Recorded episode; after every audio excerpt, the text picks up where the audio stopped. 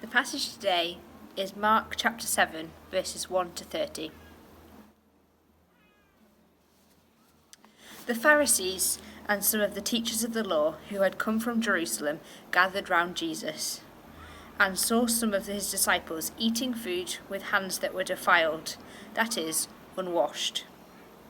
The Pharisees and all the Jews do not eat unless they give their hands a ceremonial washing, holding to the tradition of the elders.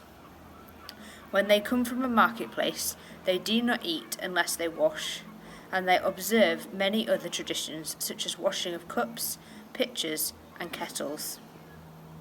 So the Pharisees and teachers of the law asked Jesus, Why don't your disciples live according to the tradition of the elders, instead of eating their food with defiled hands? He replied, Isaiah was right when he prophesied about you hypocrites. As it is written, These people honour me with their lips, but their hearts are far from me. They worship me in vain. Their teachers, their teachings are merely human rules. You have let go of the commands of God and are holding on to human traditions. And he continued, You have a fine way of setting aside the commands of God in order to observe your own tradition. For Moses said, Honour your father and mother, and anyone who curses their father or mother is to be put to death. But you say that if anyone declares that what might have been used to help their father or mother is korban, that is, devoted to God, then you no longer let them do anything for their father or mother. Thus you nullify the word of God by your tradition that you have handed down and you do many things like that. Again, Jesus called the crowd to him and said, Listen to me, everyone, and understand this. Nothing outside a person can defile them by going into them. Rather, it is what comes out of a person that defiles them. And he had left the crowd. After he had left the crowd and entered the house, his disciples asked him about this parable. Are you so dull? he asked. Don't you see that nothing that enters a person from the outside can defile him? For it doesn't go into their heart, but into their stomach, and then out of the body. In saying this, Jesus declared all foods clean. He went on, What comes out of a person is what defiles them. For it is from within, out of a person's heart, that evil th- thoughts come sexual immorality, theft murder, adultery, greed, malice, deceit, lewdness, envy, slander, arrogance, and folly. All these evils come from inside and defile a person. Jesus left that place and went to the vicinity of Tyre. He entered a house and did not want anyone to know it, yet he could not keep his presence secret. In fact, as soon as she heard about him, a woman whose little daughter was possessed by an impure spirit came and fell at his feet. The woman was a Greek, born in Syrian uh, Phoenicia. She begged Jesus to drive the demon out of her daughter. First, let the children eat all they want, he told her, for it is not right to take the children's bread and toss it to the dogs. Lord, she replied, even the dogs under the table eat the children's crumbs. Then he told her, For such a reply you may go. The demon has left your daughter. She went home and found her child lying on the bed, and the demon gone. Well, over the last few weeks, we have been looking at the book of Psalms, which are prayers that help us find safety and refuge and comfort from God in troubled times. But we're now going to return to our series in the book of Mark, which is all about Jesus, and we've called this series Recaptivated. Now, I'm just going to give you a moment before I properly start, in case you haven't got a Bible open and you don't know where it is, somewhere in your living room, uh, you can go and hunt for that. Or if you've got little kids, you're trying to give them something to entertain them while we look at this bit of the Bible. Um, while you're doing that, for those of us who are free to listen, Just to remind you, we were going through this book of Mark and we called the series Recaptivated because we are looking at Jesus again. And for some of you watching this, maybe looking at Jesus for the first time, we hope you'll be captivated by him, think he's amazing. For those who are familiar with these stories, we hope you'll be able to see again how brilliant Jesus is. So, that's a quick intro. I hope everybody's been able to get their Bible and give their kids unhealthy snacks to keep them quiet. And I'm going to start just by talking about how, for me, these days when I go out on my government mandated exercise, it has become apparent to me how judgmental I am. I walk past three or four people and I find myself staring at them, thinking, I'm not sure they really live together. Or, uh, quite frankly, I'm not a dog lover at the best of times, but I get irrationally angry at people not following the government advice to keep their dogs on a lead all the time. It's even stretched to watching scenes of TV dramas of people ages ago all packed into a room or a bar or a club and being like, oh no, they can't be doing that. That's bad. They're terrible people. Now, when I've done that, what has happened is that I've taken something which is a good rule, it's put in place for our protection, it's right for us to obey it, but it is a man made rule, and I've turned it into a way to judge whether other people are as good as me. So you could call me a social distancing Pharisee. The Pharisees at the start of Jesus, uh, the story about Jesus in Mark 7, I wonder if you read it, did you think they have a point? Now, we know from earlier chapters of these books that they are not good people, they're bad. They've decided a long time ago with another political group to try and have Jesus killed. They're not nice people, we know that. But if we set that aside for a minute, set aside a murder plot, which I agree is like big thing to set aside, but set it aside for a minute, in one small sense, they do actually have a point at the start of this story if you look at what they do.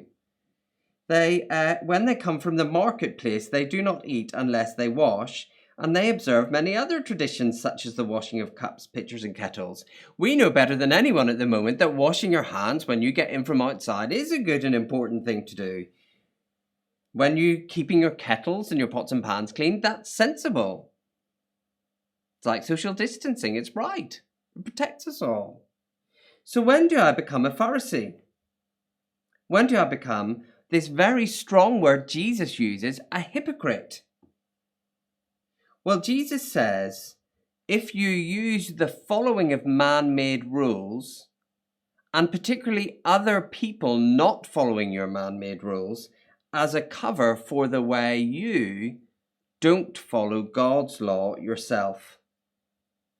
Once we judge others as being worse than us for not following man made rules, instead of measuring ourselves against God's law, well, then we've become Pharisees.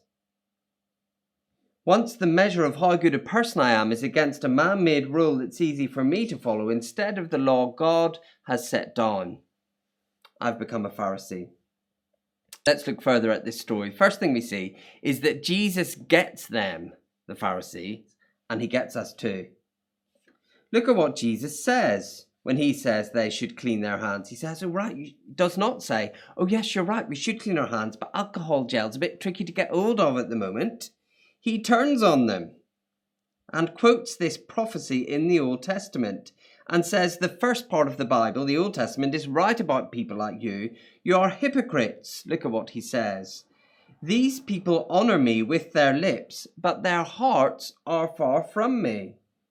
They worship me in vain. Their teachings are merely human rules. See what he says to them Your lips, you honor God, but in your heart, you're far from God. How do I know? Jesus says, because you've let go of God's commands and you go around forcing man made commands on other people. Here's an example, he says. In the law from Moses, it says to honor your father and mother. That is a God given law.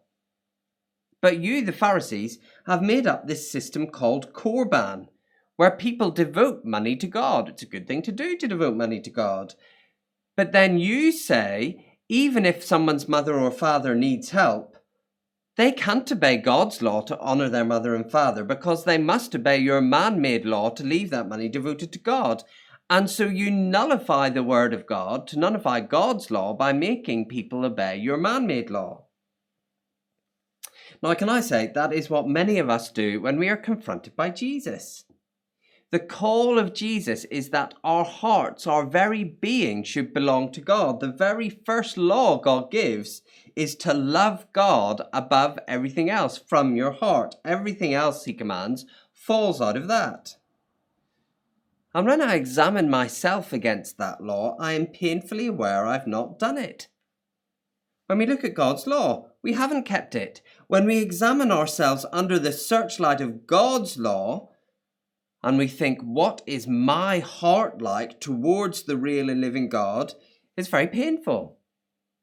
The only way through it is to accept that I'm wrong and to humble myself. And as we're going to see, we don't really like doing that. Here's an easier response. For me, it's a better response. Find a man made rule. Could be a good rule like washing your hands or social distancing, but something that I can do. Good things to do. Then I can say, well, look, look at me, I'm doing good things. Even better, I can look round to see how other people are not following my man made rule. I can even get angry when other people don't follow my chosen rule. And that's very helpful to me. It means I don't have to be in the least bit upset about the way I am not following God's law. You see what's happened? The man made rule, hand washing or social distancing, has nullified, has got rid of God's rule, which says you should love and care about your neighbour and put them first before yourself. Now, the Pharisees are, of course, the ultimate example of that. Here they are getting angry at some people not following rules about hand washing that they had made up, while simultaneously plotting someone's murder. And that is definitely a command from God not to murder people. So they're nullifying God's law with their man made rule. And we are supposed to look at that and think, how could we be so blind to that? But we're all blind like that. We don't want to bring the searchlight of God's law onto our own lives. So we find man made rules and we point out how other people are not following them. I get angry that people do not have their dogs on leads. I glare at people. I tell them off when their dog jumps near my child, and then I'm glowering about it for the rest of the day having a dog on lead, easy rule for me to follow because I don't have a dog. It's the perfect rule for me to be judgmental about. And of course, while I'm feeling that way about the person not having their dog on a lead, I forget that that person is my neighbour.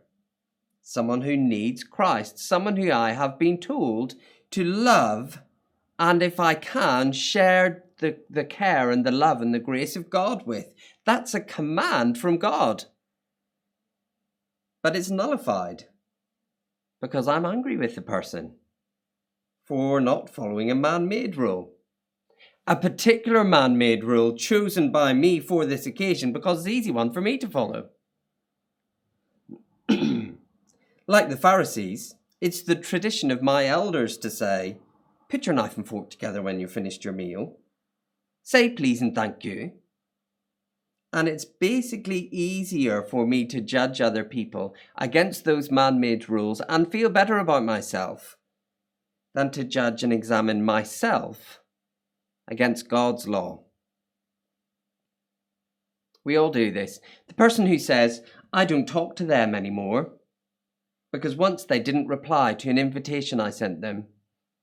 See, man made rule, you should apply to, reply to invitations, nullifying the command to love and forgive people. They're not a good Christian, that person, because they didn't sign up to my rota, or attend my prayer meeting, or remember my birthday. Okay, but that biblical command to consider others better than yourself is being nullified there, isn't it? Because uh, people didn't follow your man made rule about remembering birthdays. The person caught committing adultery. he said to the church pastor, Well, you aren't following the church constitution.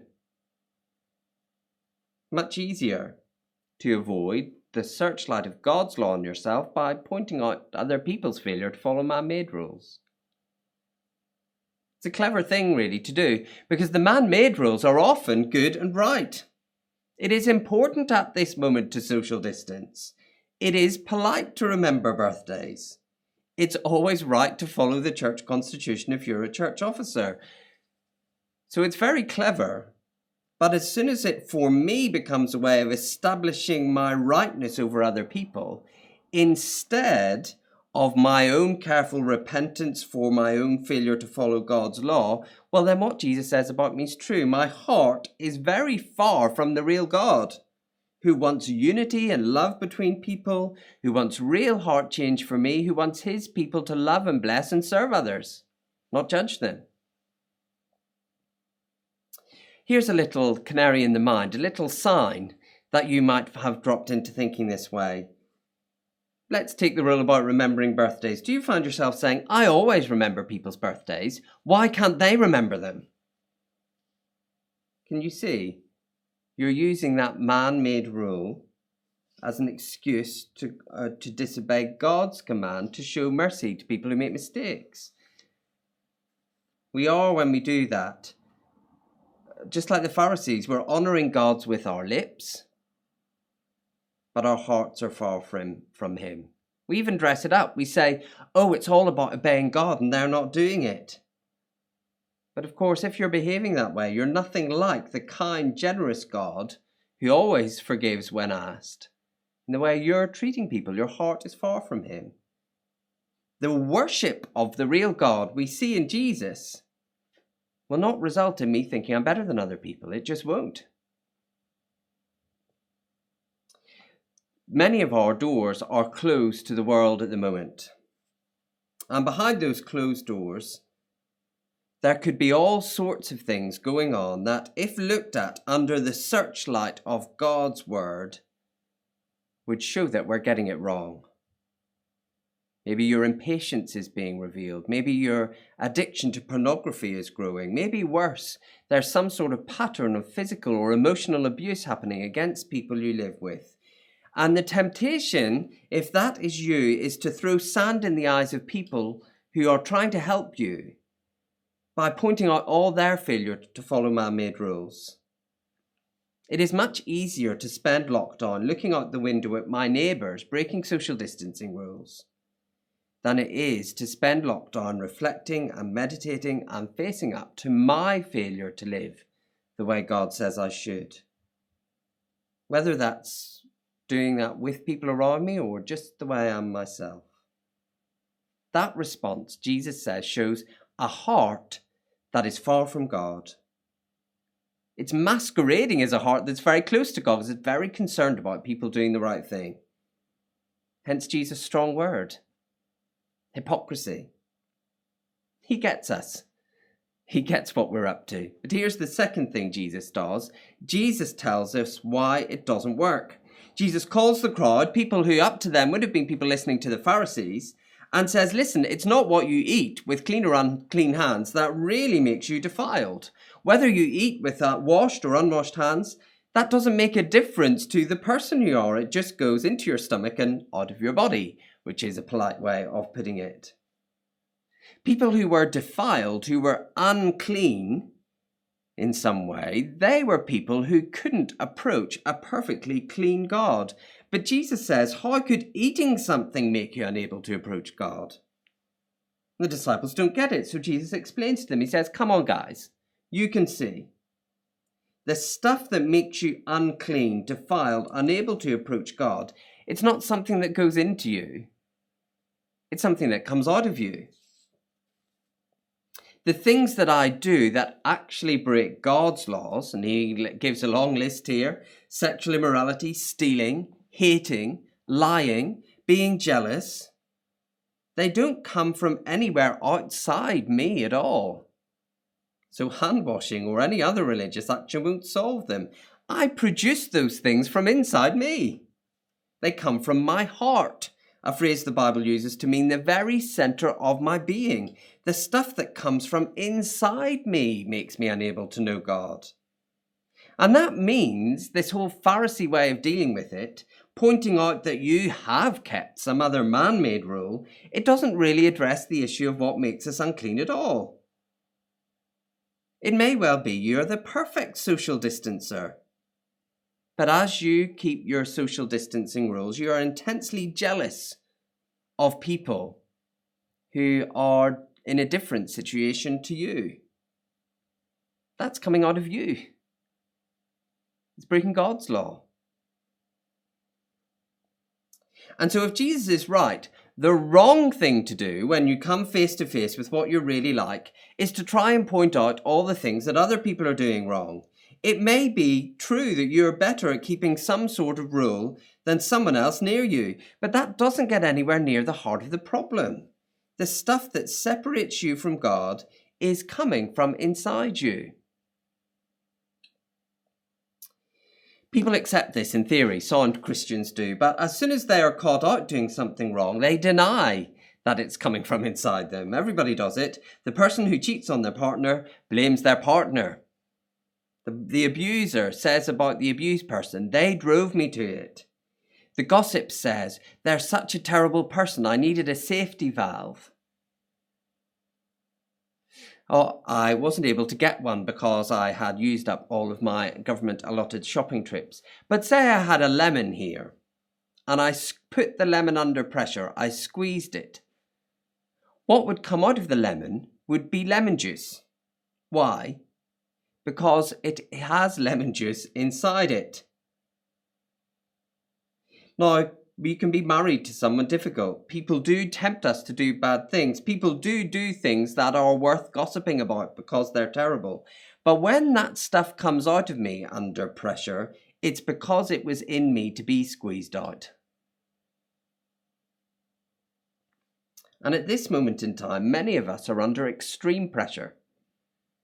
We're doing difficult work, or we're mentally exhausted, or we're suffering severe loneliness, if we react to that with criticism and judgmentalism, with envy and slander, we have no humility to be corrected, it's not the fault of the situation, it's that what was really inside us is being squeezed out of us by stress. You know, I'd love to be able to blame my impatience with my family on this stressful situation we're all in, but the stressful situation is only squeezing out of me what was already there. And Jesus says that really does make us defiled and unclean. It really does mean we are messed up, unable to approach a perfectly holy and pure God. When I was growing up, if you were caught doing something, you were snared.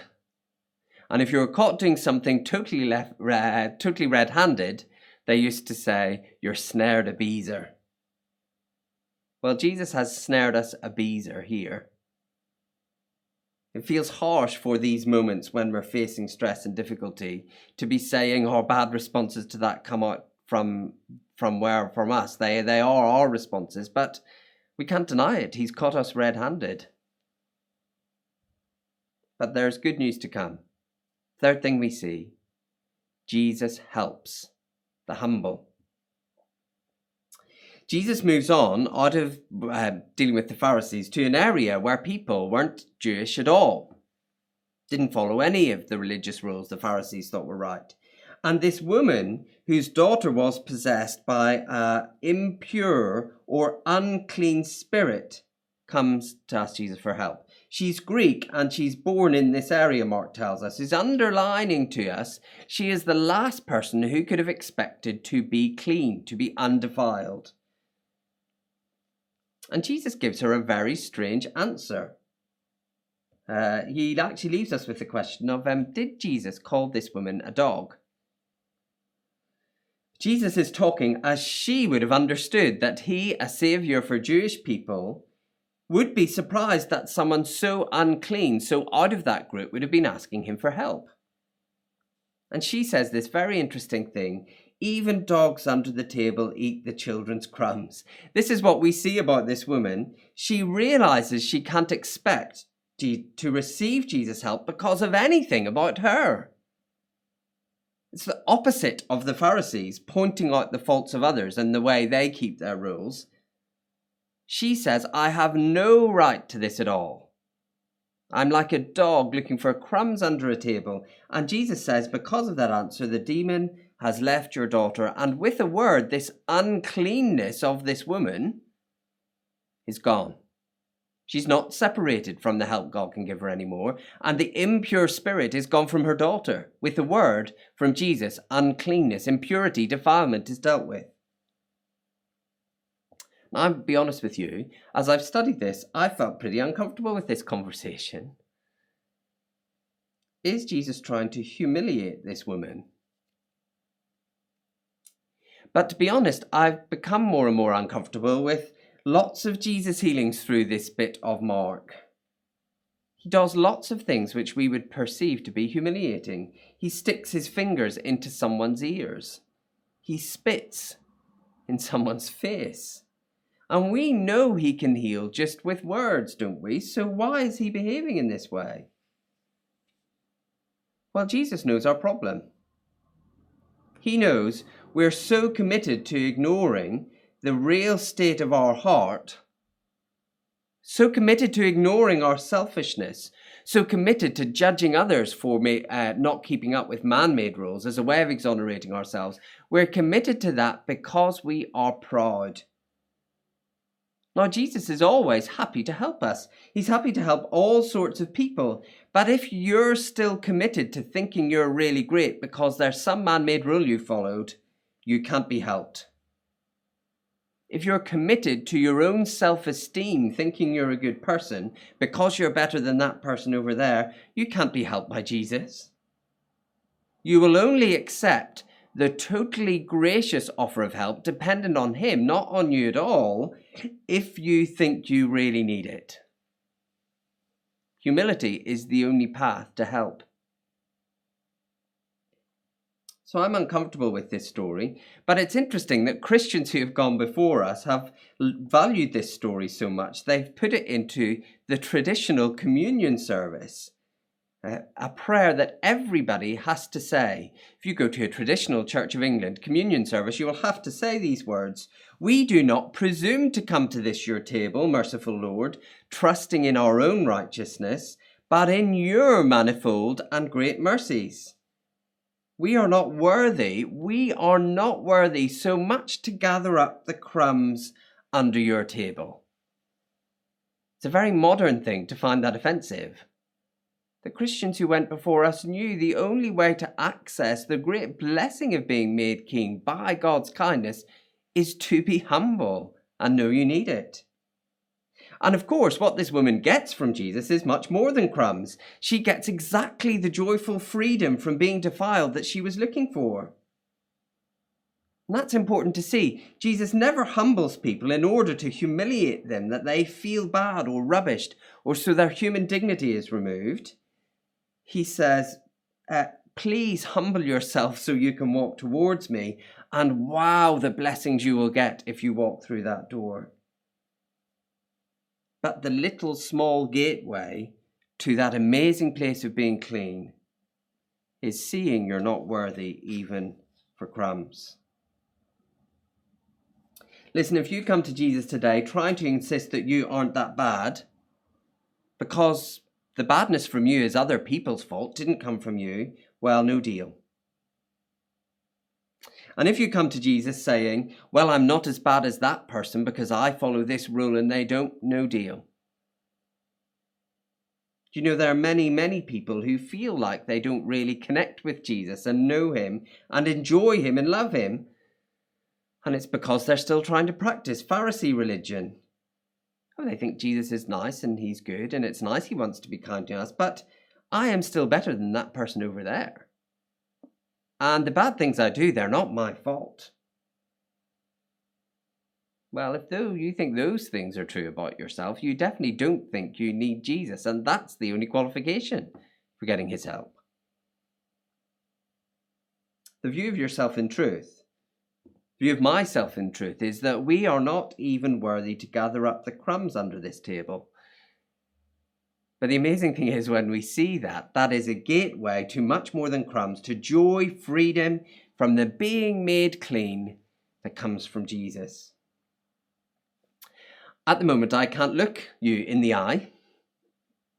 But if I could look you in the eye now, I would say, listen, I'm a human being like you. So I know you have found out the some things about yourself in this time of stress that you would rather not have known.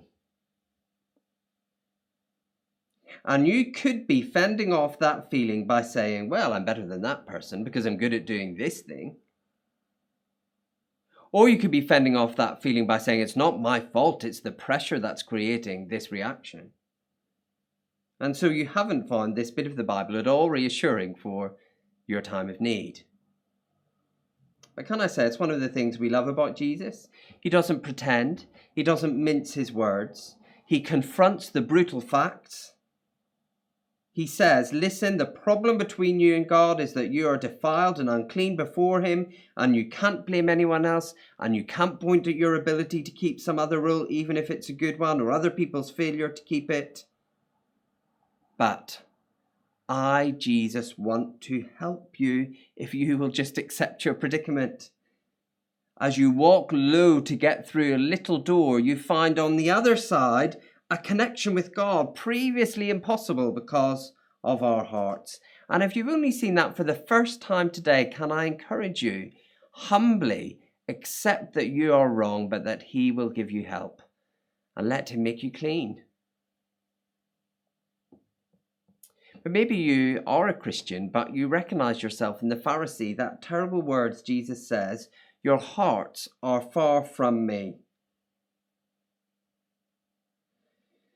Mere made clean and right with God, it involves humbling ourselves. Everything changes from that moment because we have gone from trying to lift ourselves up and show we're okay to just sort of saying, I don't even deserve crumbs, but I've received this cleanness from Jesus and I want to lift him up. As you humble and lower yourself and accept cleanness as a gift from Jesus, your heart can be changed so you do actually worship God, not just with lips, but with your heart. Now, in these lockdown times or these times of stress that this situation is calling us, there is a way through all of this that doesn't involve denying our fault or pointing at other people. We can use this time to reflect and humble ourselves, but then enjoy Jesus' grace and kindness to us. And who knows, this may be the time we learn to worship because He's changed our hearts. Wouldn't that be an amazing thing to come out of this time? Let's pray.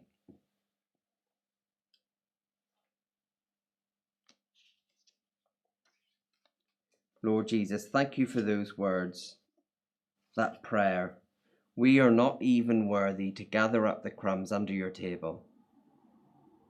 And thank you that though that is true, you love making us clean and lifting us up and giving us more than we could have dreamed of.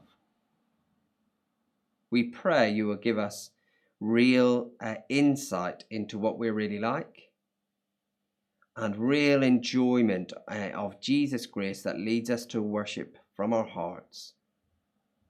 We ask you to do that work in us. In Jesus' name, Amen.